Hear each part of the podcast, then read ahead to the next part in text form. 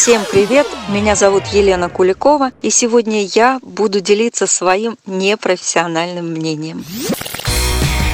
Непрофессиональное мнение с Диной Майлд.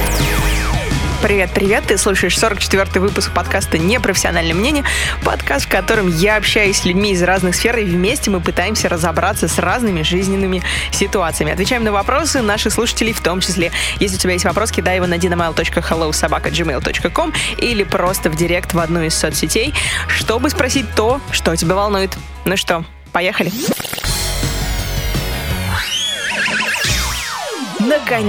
Наконец, на наш подкаст пришел психолог, потому что нам давно пора разобраться с нашими тараканами, так сказать.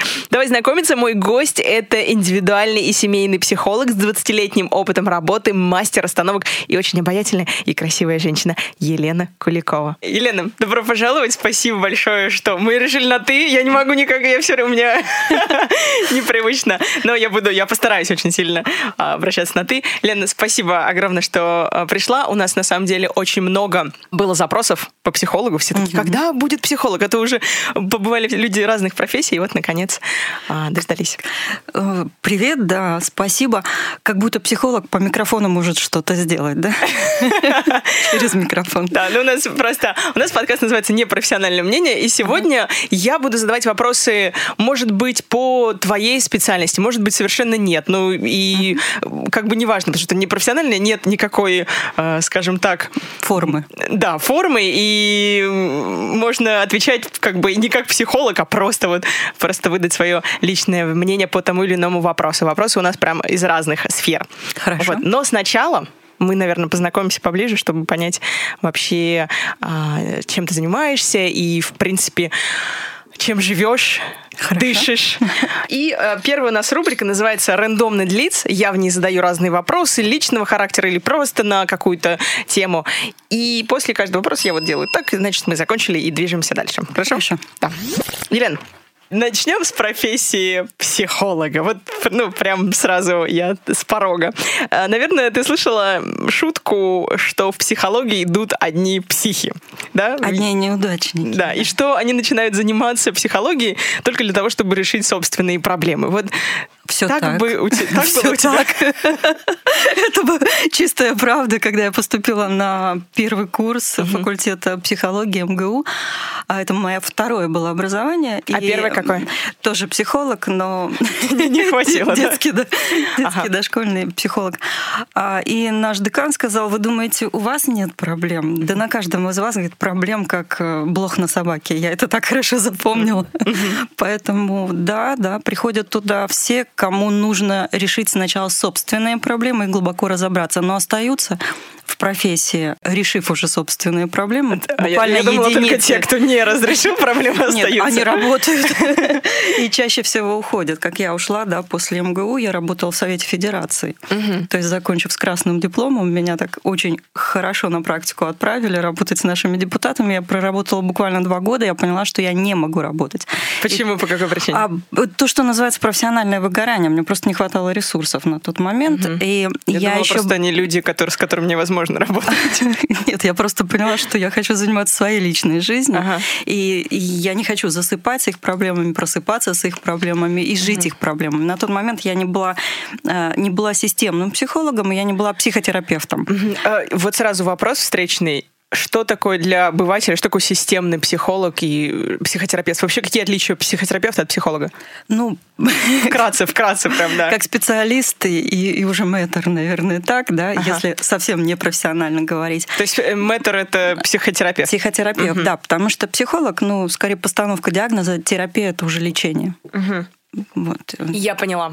То есть психолог — это внешне, более поверхностное. Диагностика, да, поговорить. А вот глубоко решать вопрос может только терапевт. Системный психолог? Системный психолог — это... Наверное, круто. Я осталась в психологии только тогда, когда я познакомилась с системной психологией, уже будучи и детским психологом, консультантом в социальных системах, уже имея хороший такой терапевтический опыт, я поняла, что я не могу быть до конца эффективной, я не могу помочь многим людям. Угу. Вот, и я, честно, ушла из психологии, я занялась бизнесом на тот момент. Но это отдельная, да, тема. Вот, вернулась я. Интересно, да.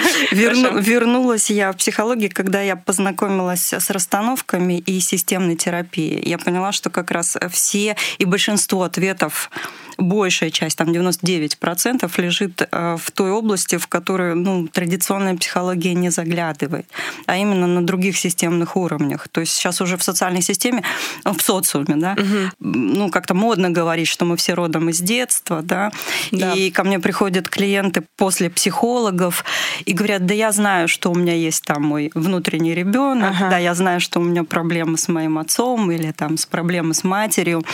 Или у меня там непростроенные границы, потому что мы жили там в одной комнате с сестрой, угу. у нас не было разделения у родителей по гендерному признаку. Они все это знают, да, это может донести любой психолог. Да. Но говорит, я не знаю, что с этим делать. Да, это главный вопрос. Да, и как это решить? И после одной там двух встреч уже работы в системной терапии с применением индивидуального консультирования, но мы работаем, мы не разговариваем. То есть там есть различные техники, различные методы, в том числе и расстановочные техники, да, когда можно очень глубоко посмотреть на эти внутренние части и прожить их. Самое-то главное — проживание, не понимание. Вот. После этого клиенты говорят: я только теперь, там, после 2 лет терапии, ну или походов к психологу, как они говорят, к другому психологу, я только сейчас понимаю, что в моей жизни начало что-то действительно меняться. Я это вижу, я это чувствую. Класс. То есть правильно я понимаю, что системная психология отличается тем, что это больше не разговор, а именно через практику? Не или совсем нет? так, нет. Системная психология — это поиск причины на разных системных уровнях. То есть если человек там... То есть не все из детства? Абсолютно не все. Ну, такой маленький пример, да, чтобы, наверное, было понятно. Вот не так давно был у меня клиент, который в метро, когда давка, и, не дай бог, поезд между станциями останавливался, он на следующей остановке выбегал с панической атакой. Ага. Он ходил к терапевтам, просто, ну, врачам-терапевтам, да, он ходил к психиатрам, вот, он ходил к бабкам-гадалкам, он ходил к традиционным психологам, и никто ему помочь не мог. Мы сделали одну расстановку, после этого симптоматика прошла. А именно, его дедушка во время Великой Отечественной войны депортировался в концлагерь. И вот в момент переезда их поезд остановился на открытом поле, и началась бомбежка. И люди сидели закрытые в вагонах, ну, как мясо фактически. Вот это состояние, ощущение закрытого пространства, поезда и бомбежки вызывало у его потомка вот такую атаку паническую, потому что вся информация у нас записана в ДНК. То есть он не знал об этом? Он об этом не знал. А как он узнал об этом? Но это уже доказано. Проблема-то в том заключается, что мы немного темные, а все уже давно доказано. Вот биологами такой маленький эксперимент показательный, когда крыс учили бояться запах черемухи. Черемуха — это, ну, случайно выбранный аромат в данном случае. Вот. И, ну, как собаку Павлова, да, током ее все время, когда подносили запах черемухи. Потом у них родились крысятки. Крысята тоже боялись запаха черемухи. Крысятки так мило даже. Да. Самое противное животное, которое я вообще знаю. Но они же детки. Системная психология у нас очень трогательное отношение, да, к продолжению жизни, как к системе. Вот. И чтобы эксперимент стал еще чище, они у этих деток взяли материал, скрестили в пробирки. И вот уже, получается, внуки тех крысят, выращенные в пробирке, они тоже боялись запаха черемухи, что и доказывает, что вот эта вся информация, да, передается на уровне ДНК исключительно. И мы часто слышим, да, что-то изнутри, но это не наше. То, что называется перенятые чувства. Вот системная психология, она работает на разных уровнях и может как бы найти откуда эти чувства, да, и изменить. Твой прадедушка любил рассол, поэтому ты ты сейчас пьешь? Я, собственно, люблю рассол огуречный. А ты помнишь фильм «Обыкновенное чудо»? Дина? Нет, к сожалению. Нет, посмотри, там потрясающий актер Леонов. Такой полненький, да? Звезда советского кино. Может быть, я смотрела, но уже не помню. И там есть замечательные фразы. Он говорит: вот я деспот и тиран, я сейчас тебя казню. Нет, а вообще я добрый, романтичный, песни люблю, стихи люблю писать, а это все предки сволочи. Классно, теперь можно так говорить всем. Своему молодому человеку скажу, что это все не я. Очень интересно. Хорошо, давай двигаться дальше. Вопрос такой. Елена, а у тебя есть психолог? Конечно, есть. Вот это самая кайфовая вообще штука. Я раньше, честно говоря, не знала, что у психологов есть свои психологи. А потом я как-то познакомилась с одним психологом. Она говорит: у меня сегодня встреча со своим психологом. Я такая: что значит со своим психологом? Да. У меня, да. То есть сапожник не без сапог. Не без сапог. Это обязательная практика, равно как и обязательная супервизия собственной работы. То есть, как экзамен, да, можно сказать, ежемесячный.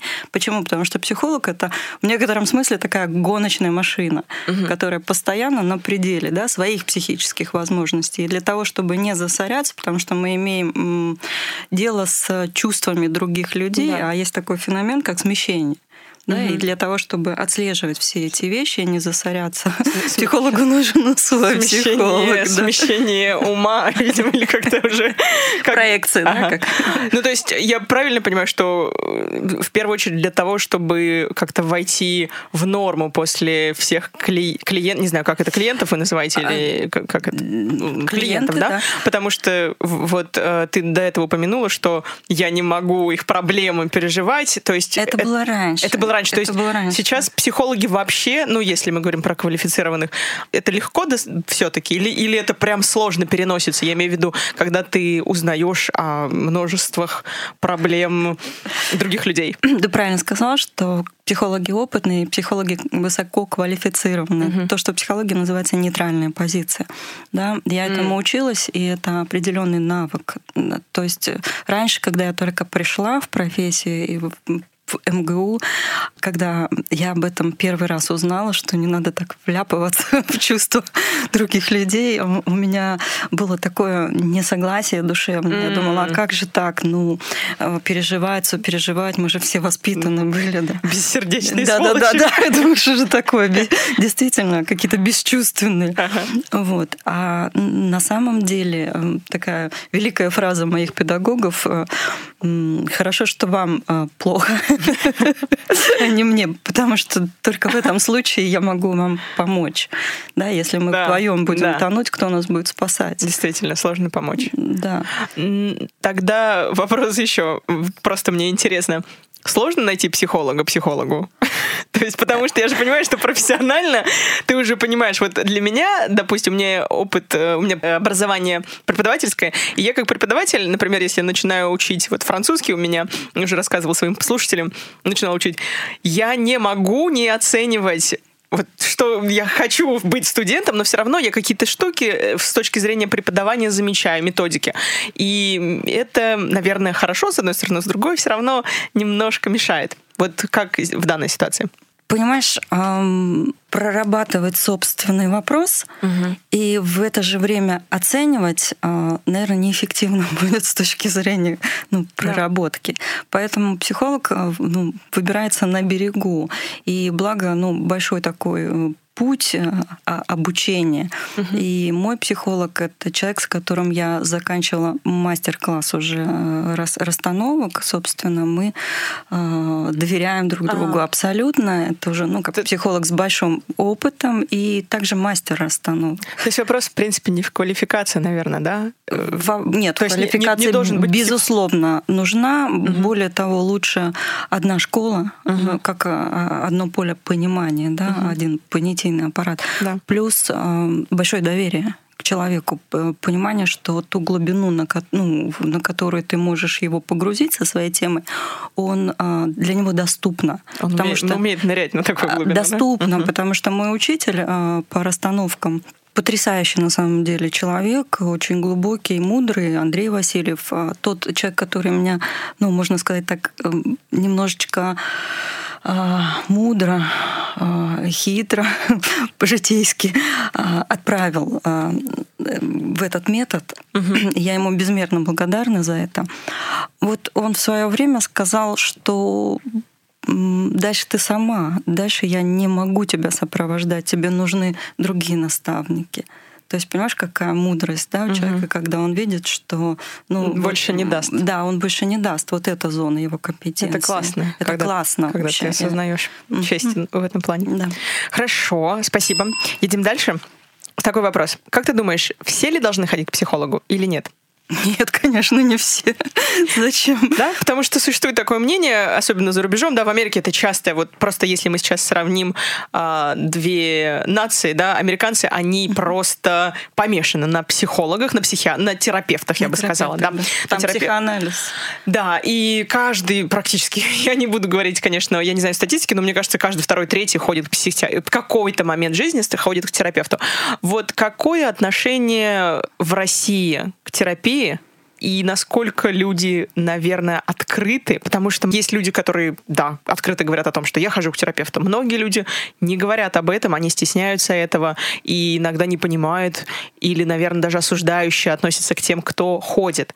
Так как ты уже варишься в этой профессии, знаешь больше, я бы хотела знать, какое у людей отношение, наверное, к терапии. И вот ты уже сказала, не все должны ходить. Почему? Безусловно, не все, потому что не надо чинить то, что хорошо работает. Если у человека все нормально. Если ты счастлив, то будь счастлив. А зачем? А смысл, да, в чем? Тратить свое время жизни, деньги. Вот. Хорошая терапия, она стоит не маленьких денег. Я писала в Инстаграме на своей страничке о домыслах и заблуждениях о работе психотерапевта, с которыми мне приходится сталкиваться. Один из них, наверное, самый распространенный, что психолог дает советы. Я с этим встречаюсь. Благо, не так часто, но каждый раз меня это... Когда что-то ждет, да, человек? Он не ждет, открыто говорит, умиляет. Человек приходит, рассказывает свою ситуацию, а потом говорит, и что мне делать? На что всегда встречный вопрос, а ты чего хочешь? Мне говорят, я думали, вы нам скажете, что нам делать. Так, подожди, я же деньги заплатила, а что, тут не советует? Не советует. Я не могу быть экспертом в жизни другого человека, тогда я буду отвечать за эту судьбу, а это я могу сделать только по отношению к собственным детям. Не более, не менее. Детям советуешь? Детям, да, если спрашивают. У меня уже взрослые дети. Хорошо, но кажется ли тебе, что стоит большему количеству людей ходить? Что вот некоторым надо, скажем так, многим надо? В нашей стране надо большей части людей, и тому... причина — история нашей страны. Потому что, да, в отличие от той же Америки, у нас были войны, революции, сталинские репрессии, очень тяжелое восстановление. И ведь сейчас подрастает только второе поколение. Вот я второе поколение, да, у меня бабушка была на войне, мама, воспитанная бабушкой, да, которая прошла всю свою молодость на войне. То есть это так... Честно, очень травмированный человек, который живет в этой модели жертва, агрессор, спасатель, что он мог воспитать, да, и тогда моя мама закрыта, да? И тогда я как третье поколение, что я могла у нее перенять?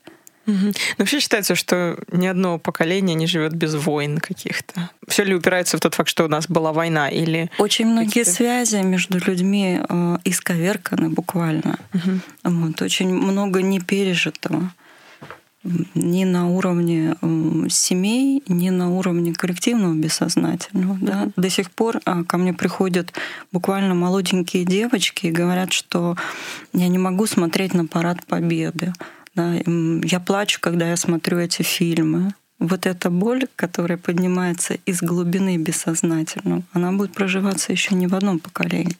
Вот. И все это имеет отражение, потому что мы немножко через призму этих динамик смотрим на мир. Да? И посмотри там на работе, когда разыгрывается какой-то скандал, обязательно будет эта модель жертва, агрессор, спасатель. Да. Это... Мы ее еще не изжили на уровне социума. Это вот только для нашей страны в основном? Она вообще существует, да. Но в нашей стране это классика жанра. Ты опередила меня, начав говорить про страну, потому что у меня один из вопросов был, как ты считаешь, насколько счастливы россияне как вот нация? В принципе, частично уже ответила, что не очень, да, могли бы быть счастливее, по сути. Могли бы быть счастливее, на самом деле. Вот моя дочь старшая говорит: мама, как люди раньше жили без расстановок? А расстановки еще вот такой вопрос. Они в группах проводятся, правильно? Можно проводить индивидуально, но групповой процесс всегда энергетически более заряжен. Он сильнее, и он такой больше не предвзятый, что ли, чистый процесс, да, когда разные люди и одно коллективное действие, которое всегда клиент узнает, видит, проживает. Это, я не устаю удивляться, насколько это глубоко, и это как чудо всегда. Класс. Здорово. Вот мы немножко коснулись семьи. У тебя 3 дочери, муж, то есть вообще, это классно очень. И я все время думаю, что, наверное, у психолога в семье, кажется, все проблемы разруливаются идеально, потому что ты, по сути, уже знаешь, как, что делать, в чем, то есть особенно детский психолог, то есть первое образование, да, детская психология. Вот так ли это? Так, да. Да. Во-первых, мы никогда не ссорились. Вообще никогда? Вообще никогда. Это, наверное, на тот момент просто счастье такое было. А во-вторых, не знаю, какие-то общие цели. Муж творческий человек. Я считаю, что я тоже творческий человек. Психология — это очень творческая дисциплина.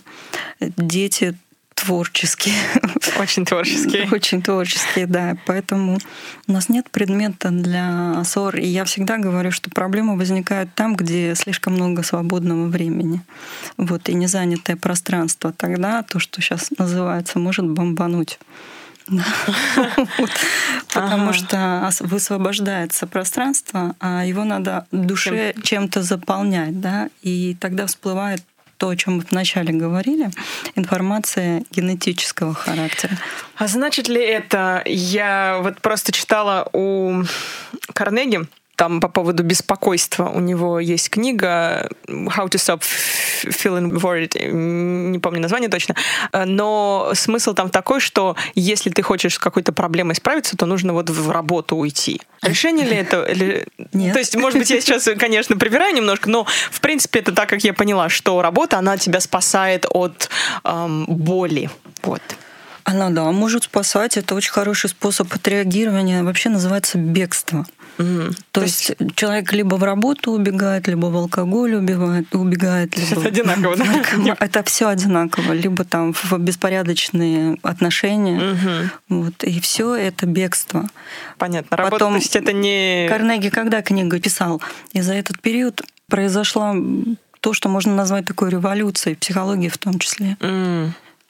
Системная психология, она появилась не так давно. Понятно, то есть она еще ничего не знала, значит, зря читала. Ясно. То есть работа, она помогает залечить раны, но при этом это все равно не решение проблемы. Так? Она помогает не чувствовать. Ты же правильно сказала, если буквально воспринимать эту фразу, то работа спасет от боли, потому что человек свой фокус внимания направляет в другое место. Да? И в этот момент он не смотрит на боль. У нас люди не обучены жить в объеме, скорее живут в плоскости. То есть, если я смотрю сейчас на работу, то я вроде как бы забываю про боль. Да? Идея в том, что системная психология, она боль-то никуда не девается, и люди будут указывать на это место, либо же попадать на это место. Мы как будто с собой носим это пространство боли. И другие люди это считывают. Либо мы падаем, либо мы привлекаем друзей, партнеров, которые будут падать в нашу боль. И тогда нам вроде не очень больно. Да? Мы начинаем его залечивать, будто бы себя.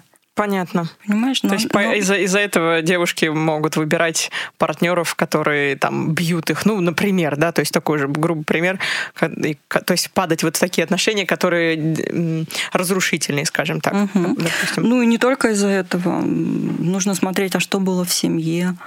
Много причин. Так, я сейчас начинаю умничать. Ну, поэтому, это же все понятно. Сиди, Дина, просто задавай вопросы сегодня. Я очень мало знаю.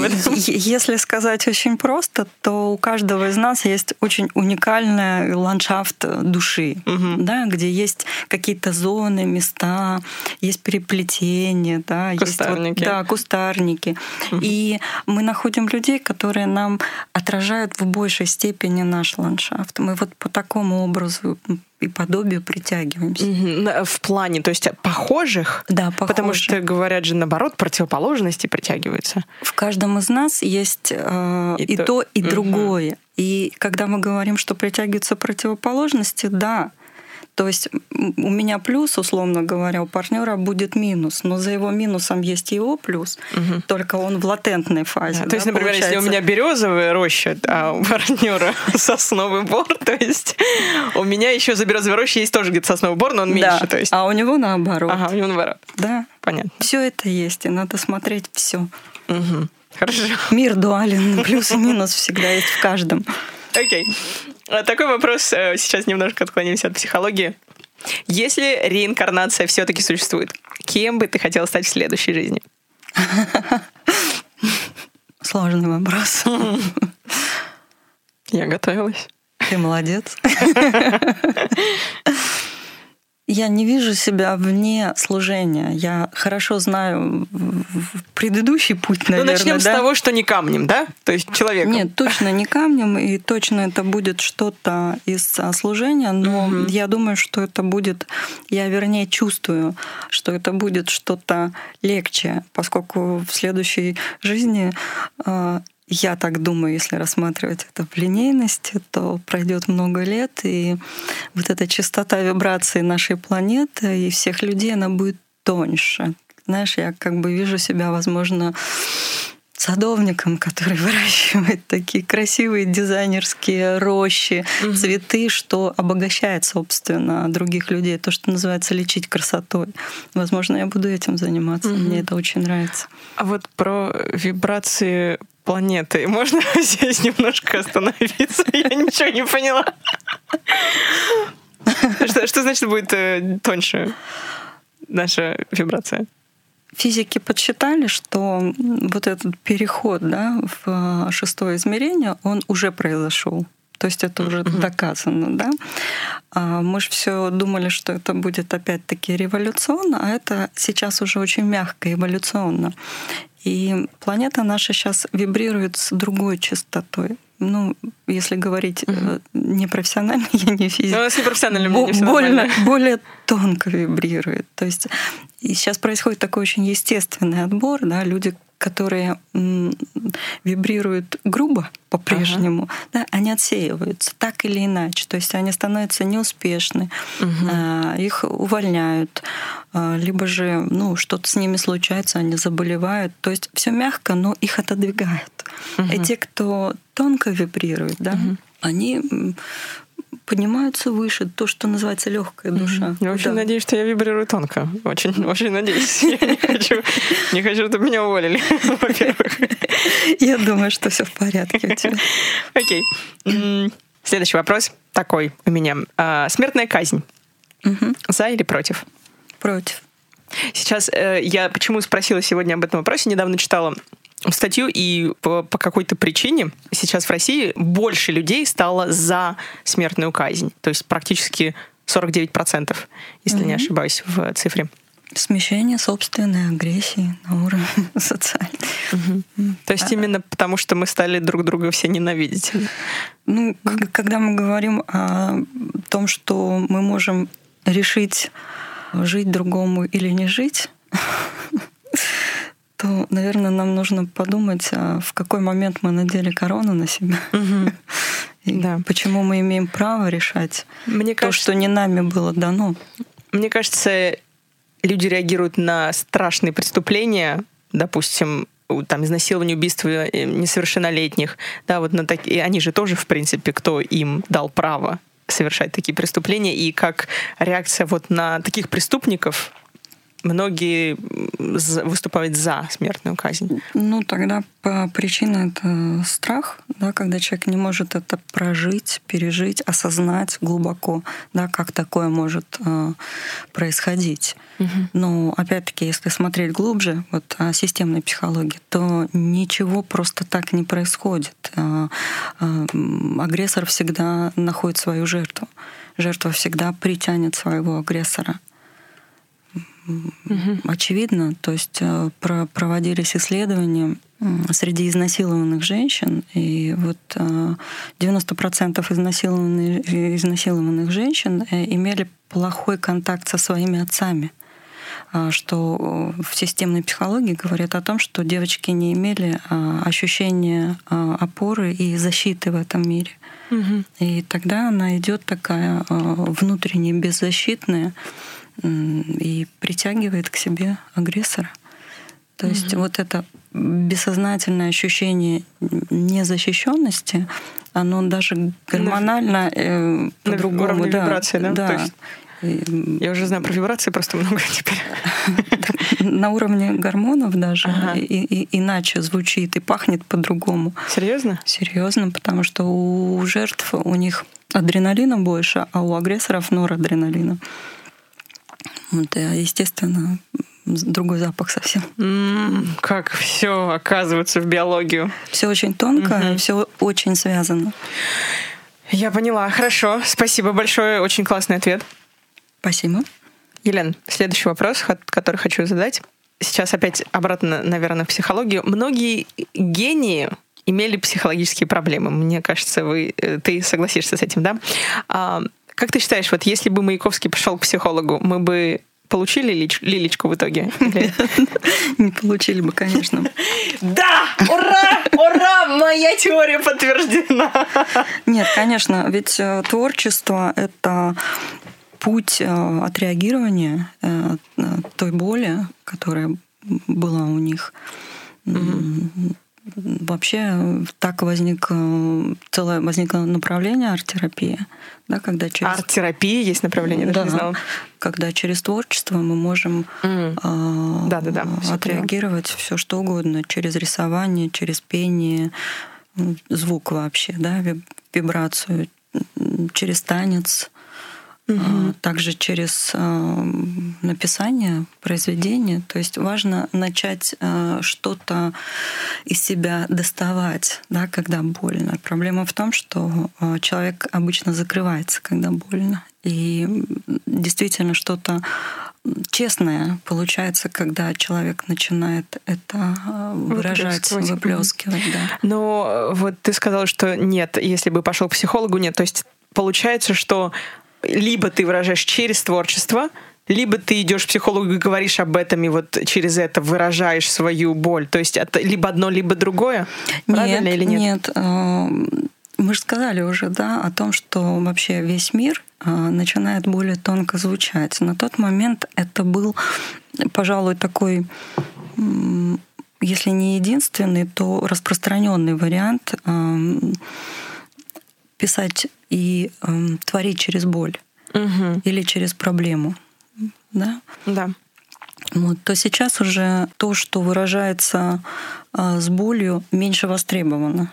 Сейчас уже творчество начинает исходить из другой частоты, из другой вибрации, из счастья, из радости. И потребитель этого творчества, если можно так сказать, да, слушатель, зритель, очень чувствует это. То есть вот мы как раз живем на этом сломе изменений. То есть другими словами, потребитель хочет больше счастья, выражения счастья, не боли, так я понимаю, или нет? Мне казалось, что всегда, и очень многие творцы говорят, что вот через боль. То есть, да, мы расстались, но хотя бы я напишу эту песню. Там есть, то есть строчки, сейчас не помню чьи. Вот. Мне кажется, всегда так было. Или это все-таки меняется? Это меняется. Более того, я занимаюсь еще и сценарными расстановками ко мне приходят творческие люди, и мы глубоко смотрим бессознательный процесс написания. В сценарных расстановках есть такая фигура, как зритель, обязательно всегда. Тот, кто будет на конечном, ну, для кого это делается, в конце концов. И, ты знаешь, вот сейчас, когда творец вкладывает туда что-то свое личное, зритель отворачивается, зритель не смотрит с таким посланием, что это очень личное, и я не хочу в этом участвовать. Связано это ли с тем, что у нас сейчас более индивидуалистическое общество? Это скорее связано с тем, что личный опыт переживания должен быть уже обобщен. Понимаешь? То есть, я не понимаю тебя, я хочу, чтобы ты это мне... показал более художественном, может быть, виде. Не так вот, как у тебя это есть, не так лично. Тебя бросили, ты страдаешь, да. Здесь нужен другой более системный уровень, глубина другая. То есть, когда вот на этом поверхностном уровне, да, то зрителю уже неинтересно. Интересно. Да, потому что, ну, сколько можно страдать, начиная с Маяковского? Все, хватит. Да, Достоевский. Я не могу уже читать Достоевского, честно, вот по причине того, что очень все. И правда, кстати, вот тоже хотела вопрос, который не запланирован, сейчас пришел мне в голову по поводу чтения. Стоит ли избегать литературы, которая тебя вгоняет в депрессию, грубо говоря?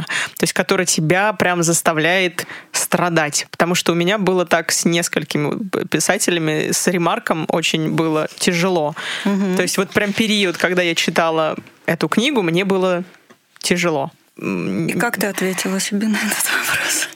Я в какой-то момент я дочитала, и я перестала. У меня еще был период, когда я 3 подряд стала читать книги.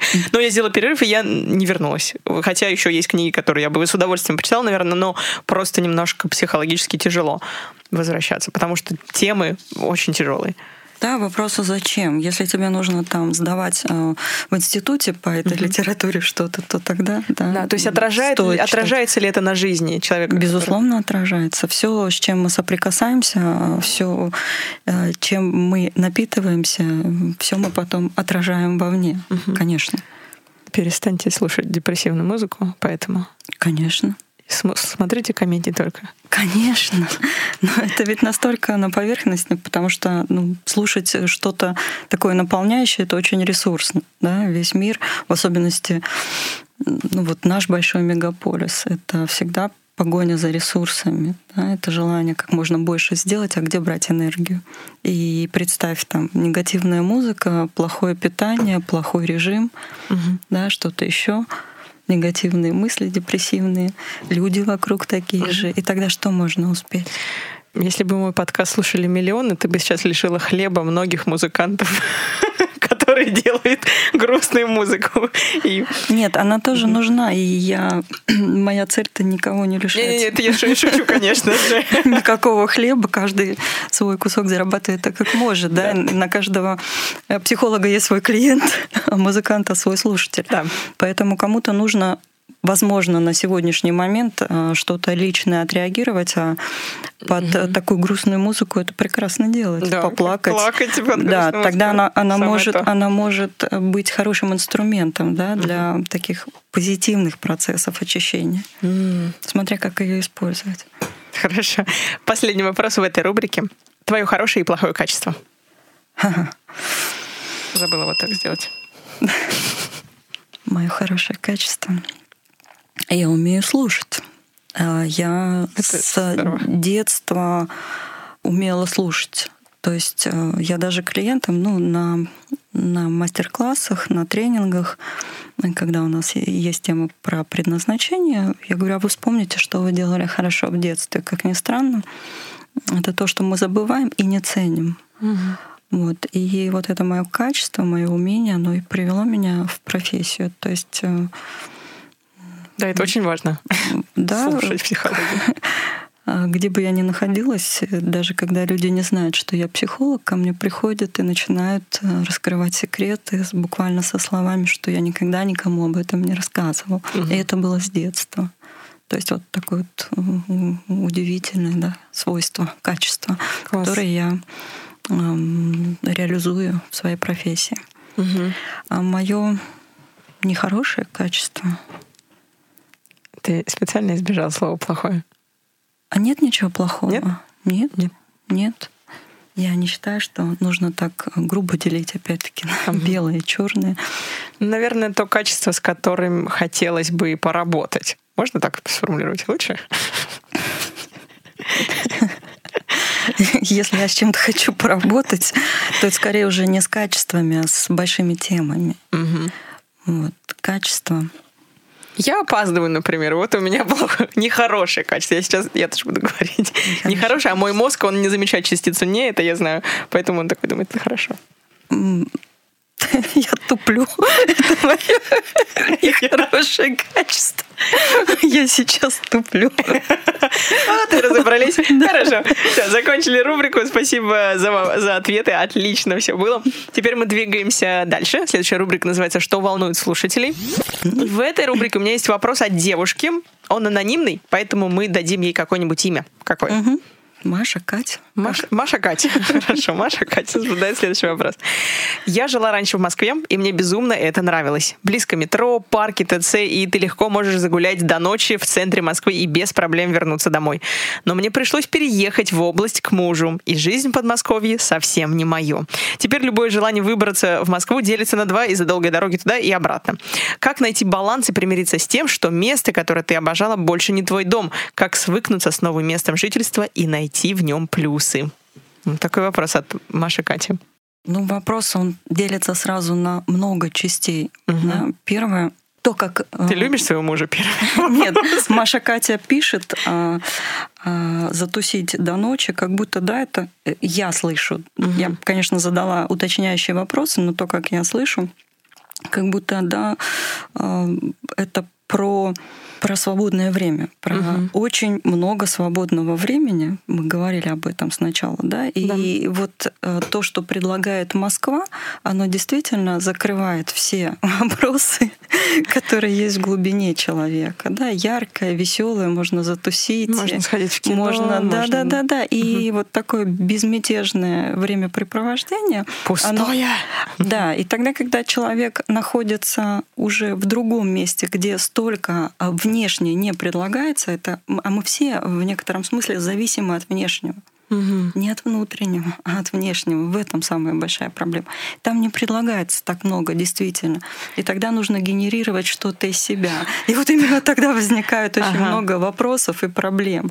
Да? Почему-то вопросом стало, как найти баланс. Да. Да? Как найти баланс и примириться с тем, что место, которое ты обожала, больше не твой дом. Угу. Нужно понять, за что ты обожала, может быть, с этого начать. За что я тебе сказала только что. Да. За что, да, мы... Но я сейчас, можно добавлю, вот, или даже такой вопрос. В принципе, я могу понять, наверное, с той точки... Я не знаю, точно это причина или нет, но ритм в Москве немножко другой. И даже, может быть, не из-за того, что она любит гулять по паркам, даже пусть это и есть одна из причин, но вот ритм, когда ты приезжаешь в другое место, у меня тоже очень бывает такой дисбаланс. То есть я приезжаю, даже если отдыхать в какой-нибудь маленький европейский городок, и я чувствую себя как в клетке, потому что мне становится как-то заторможено все очень. Ну, это не совсем удачное сравнение, потому что в маленьком городке ты не знаешь, да, каких-то точек локаций, ты там не живешь, ты к ним не привязана. А человек в Подмосковье, очень хорошая инфраструктура. И здесь я не соглашусь. Там есть и фитнесы, и все. Там есть все то же самое, что есть в Москве. Человек не регулирует себя сам. То есть, если бы у человека был расписан день, внутренний, да, распорядок. Сейчас фитнес, потом у меня работа, потом у меня дом, потом у меня муж, дети. Она бы не заметила переезда. Но я еще раз к тому, что Москва заполняла ее пустоту.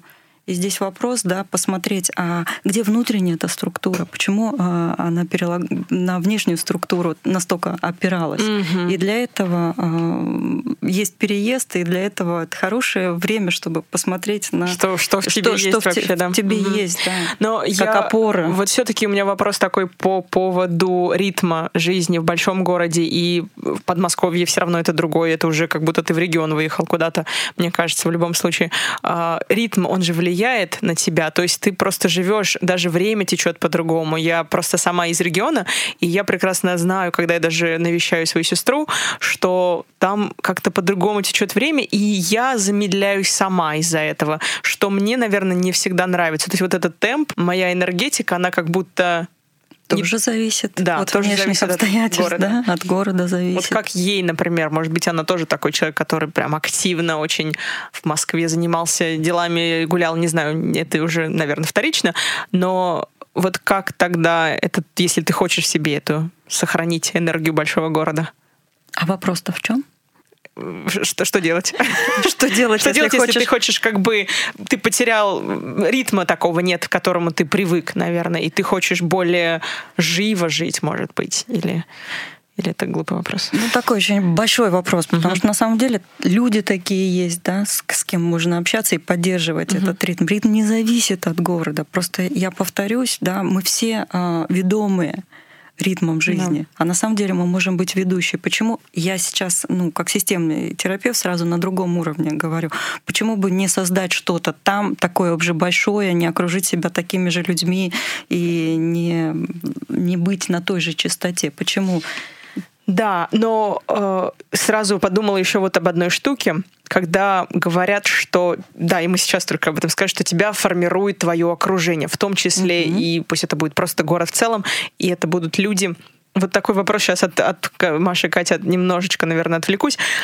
Ведь мне кажется, проще, когда ты попадаешь в такое окружение, ты развиваешься быстрее. Вот сейчас я не про гулянки даже говорю, а, например, если ты хочешь заниматься спортом, допустим, если ты попадешь в окружение людей, которые занимаются спортом, ты будешь быстрее развиваться, нежели ты сам создашь у себя где-то, где нет, допустим, даже нормального зала, допустим, спортивного или еще что-то, каких-то больших спортсменов, кто бы тебя заряжал. А где это нет нормального зала в Подмосковье? Скажи, у меня сестра живет в Балашихе, там прекрасные залы, у меня друзья живут в Мытищах, там самый большой зебра, огромный, с огромным бассейном. Где? Да, допустим, ты хочешь стать баскетболистом, и вокруг тебя нет великих баскетболистов, кто бы тебя тренировал, кто бы мог тебе дать большего. В Москве есть, и плюс, да, дорога, которая, она говорит, уходит много времени. Времени уходит только тогда, когда человек ничем себя не занимает в этот момент. Я, на самом деле, езжу за рулем, но я и за рулем слушаю аудиокниги. То есть я не замечаю пробок, потому что они для меня информативны. И это может каждый делать. Сейчас настолько много всего, чем можно занимать свое время эффективно. Вот. Поэтому это ведь вопрос только в фокусировке, опять-таки. Вот там было легко и доступно, и человек к этому привык. Сейчас нужно тратить силы, как-то справляться с этим временем, которое человек не умеет никак занять, да, не умеет просто. Поэтому оно уходит впустую. Поэтому человек устает, Маша, Катя устает, когда ездит, не умеет планировать, потому что ведь вопрос вот про баланс — это про планирование, да, и своего же распорядка дня.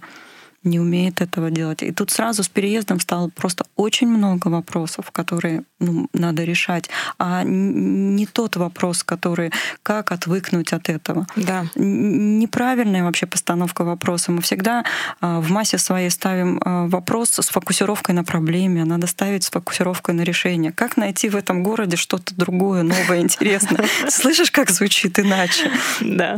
А не то, как смириться. Зачем смириться? Это очень грустно звучит. Грустно, да, это невозможно. Мне кажется, что мы ответили, Маша, Катя, прям я дарю себе лавры. Мы ответили замечательно. Замечательно. Я в этом тоже принимала участие. Да. Своим ага. Угу. Да, я согласна. Окей, спасибо большое. Дальше двигаемся. Что волнует ведущую? Теперь эта рубрика, и здесь волнует меня очень. Меня очень много всего волнует, но у нас времени нет. Поэтому я, наверное, сфокусируюсь на одном и, в принципе, на том, что чем ты занимаешься постоянно, это семейная психология. И я читала недавно книгу у Лобковского. Как отношение к Лобковскому вообще? В целом. Да, нормально. Нормально, хорошо. Михаил Лобковский в своей книге «Хочу и буду» говорит о том, что семейная терапия равно развод. И он по профессии, он занимался изначально семейной терапией, потом он понял, что это не работает, что работать можно только с одним человеком. И, естественно, так как... Так, колокольчик. Волнуется. Колокольчик, отойди. Естественно, так как... ты занимаешься семейной терапией, наверное, ты не согласна с ним. И вот почему он так говорит, как, такое ли у тебя мнение или абсолютно другое, и почему? Ну, так тоже можно сказать, понимаешь? Просто для меня это утверждение, это часть ответа о том, что такое семейная терапия, только часть. То есть часть этого — это развод? Да, в 30% случаев, когда пара приходит, они приходят уже с таким кризисом, который сложно решить, который, да, легче решить, расставшись, потому что доверие утрачено, ресурсы потеряны, где-то на стороне созданы уже другие отношения. И вот с этим приходить можно, но не каждый может настолько осознанно. Вот при такой констатации фактов, с чем они пришли, осознанность у 1% из 100, да, будет, что семья — это большая ценность, и мы будем во что бы то ни стало над этим работать. Легче уйти, гораздо легче. Вот, легче расстаться. Бывает ли так, что приходит к тебе пара, и ты сразу вот видишь с первой сессии, им лучше расстаться? Вот ты обычно сразу, понятно, что ты не говоришь ответ, расставайтесь, да, но ведешь ли ты их дальше, и как вот в этом случае поступать? Я могу видеть, что это разные люди. Да? Я могу видеть, что задачи, с которыми они пришли и которые возникли в отношениях, это задачи личного характера каждого. Да? Но мы честно говорим, что, решая эти вопросы, они через какое-то время смогут иначе воспринимать друг друга. Да, и тогда они могут принять решение разойтись, потому что вот эти задачи будут выполнены для двоих. Но это будет расставание не трагическое, а очень осознанное и взвешенное, спокойное, с благодарностью к пройденному опыту друг другу. Вот об этом мы говорим, что это возможно. Но возможен и выход на другой уровень развития пары. Ну, слава богу. Я уже заволновалась, что все плохо. Ладно, 70% все-таки могут. Могут. Так, ага. Это всегда видно, что пара сможет, или не всегда?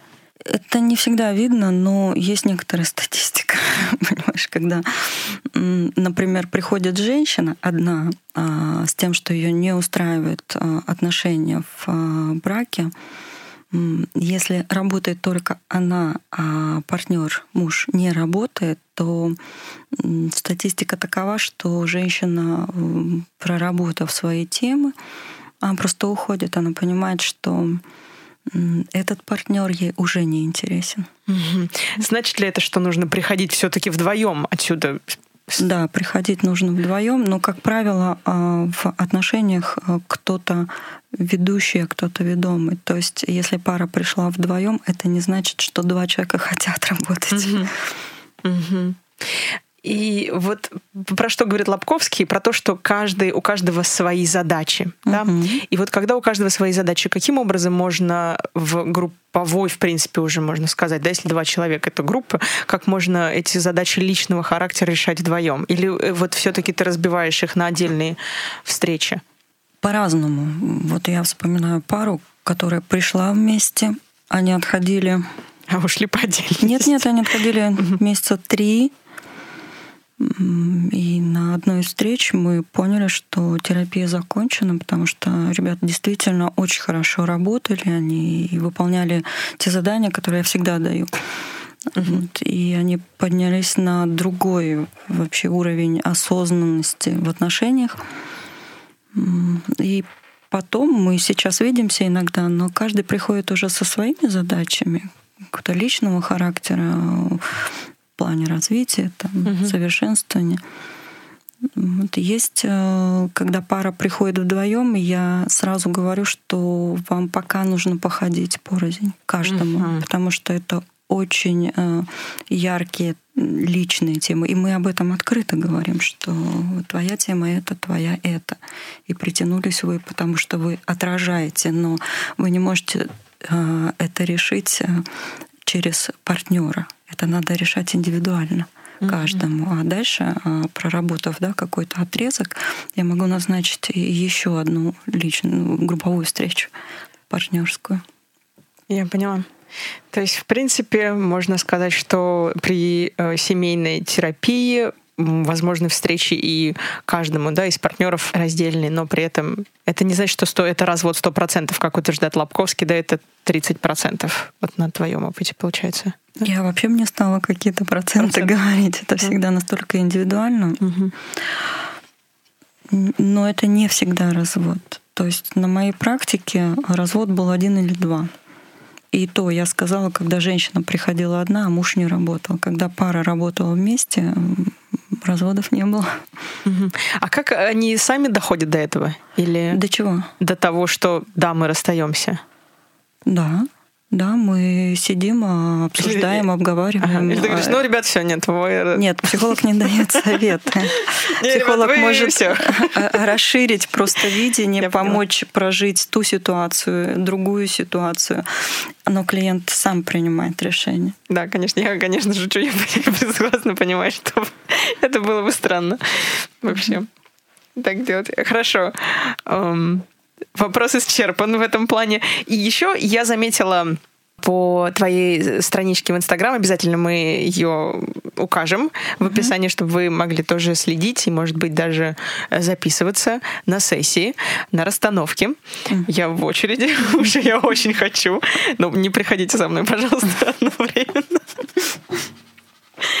В общем, так, у меня такой вопрос. Один из тренингов, который ты проводишь, это «Я женщина». Вообще, в принципе, я заметила, что очень много ты работаешь с женщинами именно, правильно? Да.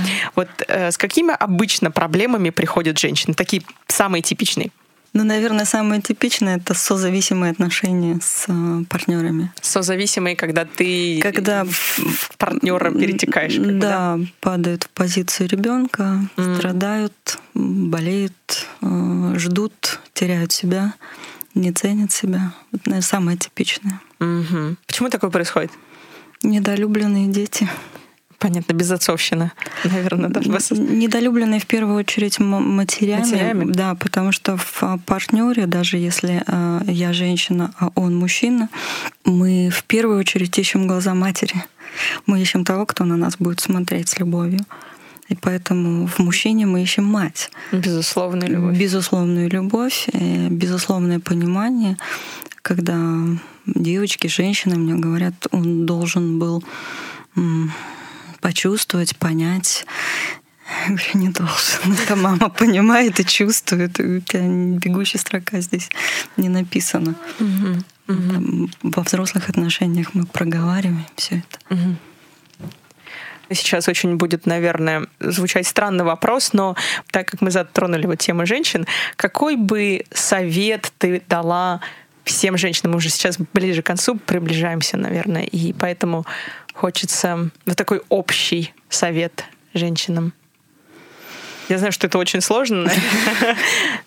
Практически невозможно, потому что советов-то много можно сказать, но Понимаешь, в чем дело? Люди приходят и говорят: да я знаю, что мне надо полюбить себя, да, или оценить. А как это сделать? Все мы знаем, мы да. все знаем, потому что есть интернет, мы уже все выучили. Да, а как это да. сделать? Понимаешь, а вот для того, чтобы действительно это сделать, нужна практика, нужна работа, нужно проживание. Поэтому, ну, на мой взгляд, это бесполезное сотрясание воздуха, потому что не работает на уровне разума, работает только на уровне чувств. И это путь. Знания без практики, они... Знание без проживания того, что ты знаешь, оно не работает. А для того, чтобы проживать, нужно прийти к этому. И нужно сопровождение, потому что мы не знаем, как проживать, как любить себя, как себя ценить, с какой стороны зайти. Невозможно. То есть тогда нужно либо к терапевту, или либо начать просто на себе фокусироваться и делать какие-то вещи, которые ты любишь делать? Для того, чтобы понять, что ты любишь делать, опять-таки нужно как-то глубоко погрузиться в себя, да, и почувствовать себя, буквально ощутить себя. Вот, они, не каждый это может. Очень, очень много «я люблю» берется из социальных стереотипов. Да. Когда вот у меня есть клиентка, очень успешная девочка, очень. Через 3,5 года постоянной терапии она пришла к тому, что все ее желания — это не ее желания. Желания навязаны социумом. Я даже боюсь думать о своих желаниях вообще. Мне кажется, это настолько сейчас уже связанные вещи, что очень сложно отделить. Сложно отделить. Ну, такое маленькое, может быть, упражнение, которое я скорее бы дала, потому что я практик. Класс. Вот упражнение, да, мы любим. Да, упражнение. Всем, кто хочет начать приближаться к своим желаниям, своим пониманию себя, да, того, что мы представляем, а мы можем видеть себя через свои желания, каждое утро, не вставая с кровати, задавать себе вопрос: а стоит ли вставать? Извини. Как вариант, да. Чем я могу себя сегодня порадовать? Что я могу сделать приятное для себя сегодня? Это может быть очень маленькое что-то, но нужно не от головы это придумать, а услышать вот этот душевный отклик. Вот такой вот, знаешь, здорово, хочу. Класс. Вот прям подскочить от этого, здорово, побежал выполнять. Чем вот, я могу себя сегодня порадовать, да. И не услышав это, не вставать. Кажется, что вроде бы легкое, но на самом деле да. Алло, Сергей Петрович, извините, я сегодня не приду на работу, но, может быть, приду, вот только пойму сейчас, чем я могу порадовать на вашей дебильной работе. Работа тут ни при чем. Хорошо, рекомендации. Давай двигаться сюда. Рекомендации. Что у нас сегодня будет в рекомендациях? Что почитать? Хорошо. Что? Часто спрашивают, потому что у нас страна читающая очень. Это на самом класс, деле. Да? Да? И люди, прежде чем глубоко погружаться в изменение себя, пытаются собрать еще информацию об этом. Да? И я бы посоветовала почитать и попробовать, опираясь на эти книги, на эту литературу, уже что-то поделать. Потому что эти книги мне нравятся тем, что они практические. Класс. Вот. Первая книга, да, Хэл Элрод «Магия утра». О том, как можно очень много изменить, выполняя, там, даже можно 5-минутную практику, но каждое утро выполнять. Я не буду глубже говорить об этой книге. Почитайте. Она есть и в интернете, и в бесплатном доступе, да, можно ее послушать. Отлично. Вот. Вторая, наверное, Джо Диспенза «Как изменить жизнь за 4 недели». Тоже очень четкие практические рекомендации. Можно, но с маленькой оговорочкой, конечно, нужны ресурсы для того, чтобы начать меняться. Вот у нас, наверное, к сожалению, пока, когда сильно-сильно плохо станет, тогда люди хотят меняться. Да. Ну, смотрите, ноябрь, 2 месяца, месяц читайте, месяц изменяйте, и вперед в Новый год. Хорошо. Вот. И У меня еще есть две книжки, которые бы я хотела рекомендовать. Анатолий Некрасов «Материнская любовь». Поскольку у нас жизнь равно мама, и все отношения, мы говорили сегодня, и партнёры мы выбираем как мать, да, очень хорошо почитать и понять, что на самом деле такое материнская любовь. Любовь — это не привязанность, не зависимость, не давление и не что-то иное, да? Не манипуляции материнские, очень изощренные, когда мать имеет абсолютную власть над ребенком, неважно, сколько ему лет, когда мать держит и не дает ребенку уйти в его взрослую жизнь, и ребенок несчастлив. Вот я на тренингах, у меня есть тренинги не только про женщин, есть еще тренинг мама, тренинг папа, перезагрузка. Мама перезагрузка, папа перезагрузка. Вот. Я говорю о том, что мамой можно назвать только женщину по определению, да, слово матери, которая отдает, безусловно, отдает. Все остальное — советы, рекомендации, какие-то послания. Угу. Это не мать. Это личность, личина от слова, это ее защита, ее убеждения. То есть информация от другого человека. Принимать можно только от матери. Угу. И когда, как первый шаг, да, человек видит две части. Первая — это личностную часть мамы, а вторую часть — сущностную часть мамы. Вот личностную можно не принимать. Отлично, я так и скажу маме. Спасибо. А сущностную видеть и сущностную установить очень глубокую связь. Это легко определить или нет? Если начать смотреть в эту сторону, то можно замечать, различать уже, да, что идет от сути, от сущности, а что от личности. Вот. Ведь конфликт возникает тогда, когда человек говорит: мама такая, но я ее не принимаю, я сам страдаю, но я маму люблю. Вот как раз ты не принимаешь личность, но любишь сущность. Да. И вот здесь нужно разделить, как правило, да, вот такого понимания уже бывает достаточно, чтобы у человека начало что-то меняться, действительно. Когда он понимает, что вот это он может не принимать, и без какого-то чувства вины, да, перед женщиной, которая дала жизнь. Спасибо. Еще есть книга, да, одна? Да, еще одна книга, которая исключительно для женщин. Это Лариса Ренар «Круг женской силы». Там такие базовые роли женщины. Любовница, королева, девочка и хозяйка. То есть посмотрите, освоить эти роли. Мне все нравятся. А главное, их очередности, их такое дефиле в партнерские отношения. Кто за кем следует. Так, это секретные книги? Да нет, это нормальные книги. Мужчины, даже не вздумайте читать. Почему? Пусть читают. Конечно, конечно. Как здорово. Просто отличные рекомендации, книги, это самое то. У нас тоже все любят слушатели еще и читать или слушать аудиокниги, действительно. Спасибо большое за рекомендации, очень ценные. Теперь последний вопрос, заключительный на сегодня. Что главное в жизни? В жизни главное — жизнь.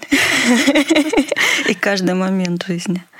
Как бы это ни звучало, может быть, замусолено уже, чем больше живу, тем больше понимаю, что вот то, что сейчас происходит, это самое главное. И если мы не в голове, а в целостности, вот в объеме воспринимаем этот момент, то жизнь, она наполненная.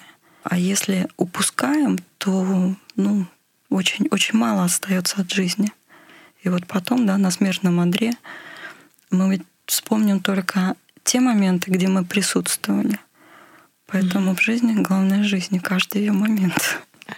Отлично сказано. Вообще мне нечего добавить даже. Мне нужно уйти сейчас домой и все это обдумать. Это был просто очень крутой эпизод и много инсайтов. Я надеюсь, что вы наполнились знаниями и мыслями, и сейчас как бы приняли какие-то для себя решения: либо прочитать книги, либо что-то начать новое в своей жизни, либо сходить к Елене на расстановку. Или на консультации. На консультации, да. Все, что захотите. Елена, еще что-нибудь хочешь сказать на прощание слушателям? На прощание? До свидания. До новых встреч. До свидания.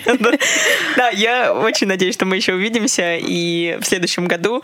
Или, в общем, действительно, я думаю, что мы увидимся, потому что это было очень классно. Спасибо Спасибо большое за все... Дина, я хочу сказать. Да, хорошо. Да, я хочу сказать. Я поняла. Да, я хочу сказать очень важную идею. Если слушатели глубоко ее осознают, то тоже, наверное, что-то в жизни поменяется. Если каждый день, каждое сказанное слово отслеживать за собой, а именно в каком контексте, это слово разделяет что-то с чем-то в моей жизни или соединяет. Да? И исключить то, что разделяет, и включить только то, что соединяет. Жизнь изменится. И изменится быстро, потому что на уровне квантов мы все связаны. Это вообще, наверное, такая самая фундаментальная, что ли, идея того, что если мы идем в соединение, а мы все связаны на уровне, да, вот, мельчайших частичек, то вот эта энергия, она нас поддерживает. То есть как будто бы все будет складываться само собой. То есть только следить. Я соединяю или разделяю в каждом своем предложении. И все. Все. Замечательно. Мы сегодня соединили много людей, мне кажется, вообще за счет вот этой аудиозаписи. Она, я надеюсь, соединила многих. Да. И мы с вами связаны энергетически, дорогие друзья, частичками. Вы не знаете, но мы с вами связаны. Физики знают. Да, физики знают. Спасибо еще раз огромное тебе. Спасибо всем, кто дослушал этот эпизод до конца. Я почти уверена, что это сделали все. Много сегодня было ценной информации. Обязательно делитесь своими мнениями, делитесь комментариями на разных платформах, где вы слушаете подкаст. Не забывайте, что вы можете слушать подкаст на Apple Podcast, Google Podcast, ВКонтакте. Также есть на SoundCloud, в том числе, это прямая ссылка, и Яндекс. Не музыка, там тоже находится наш подкаст. Еще раз огромное всем спасибо. Не забывайте прислать свои вопросы для наших следующих гостей на dinamild.hello@gmail.com. И всем отличной недели. Мы увидимся с вами в понедельник. Всем пока-пока. Всех обнимаю.